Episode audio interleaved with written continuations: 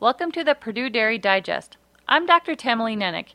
In this installment of the Dairy Digest, I will be talking about harvesting and storing silages.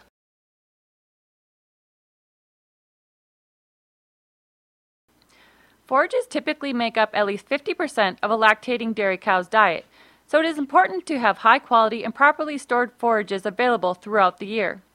Most forages fed to dairy cows during the year are stored as silage, which is a high moisture fermented feed. In order for feeds to be successfully ensiled, they need to be harvested and stored at the correct moisture levels.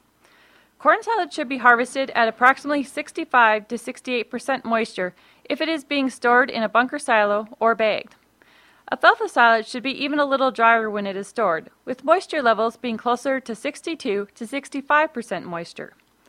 One of the keys to ensiling forages is to store the forage in a way that excludes oxygen and allows the anaerobic bacteria, which are the bacteria that grow without oxygen, to multiply rapidly. The keys to excluding oxygen are to pack the forage very tightly and to get it covered as quickly as possible. The better the forage is packed and the more quickly it is covered, the better the quality of the fermentation will be. In addition, taking the correct steps while storing the forage will ensure that there is less moldy and wasted forage. Another insurance that producers can use to improve their forage quality is to use inoculants.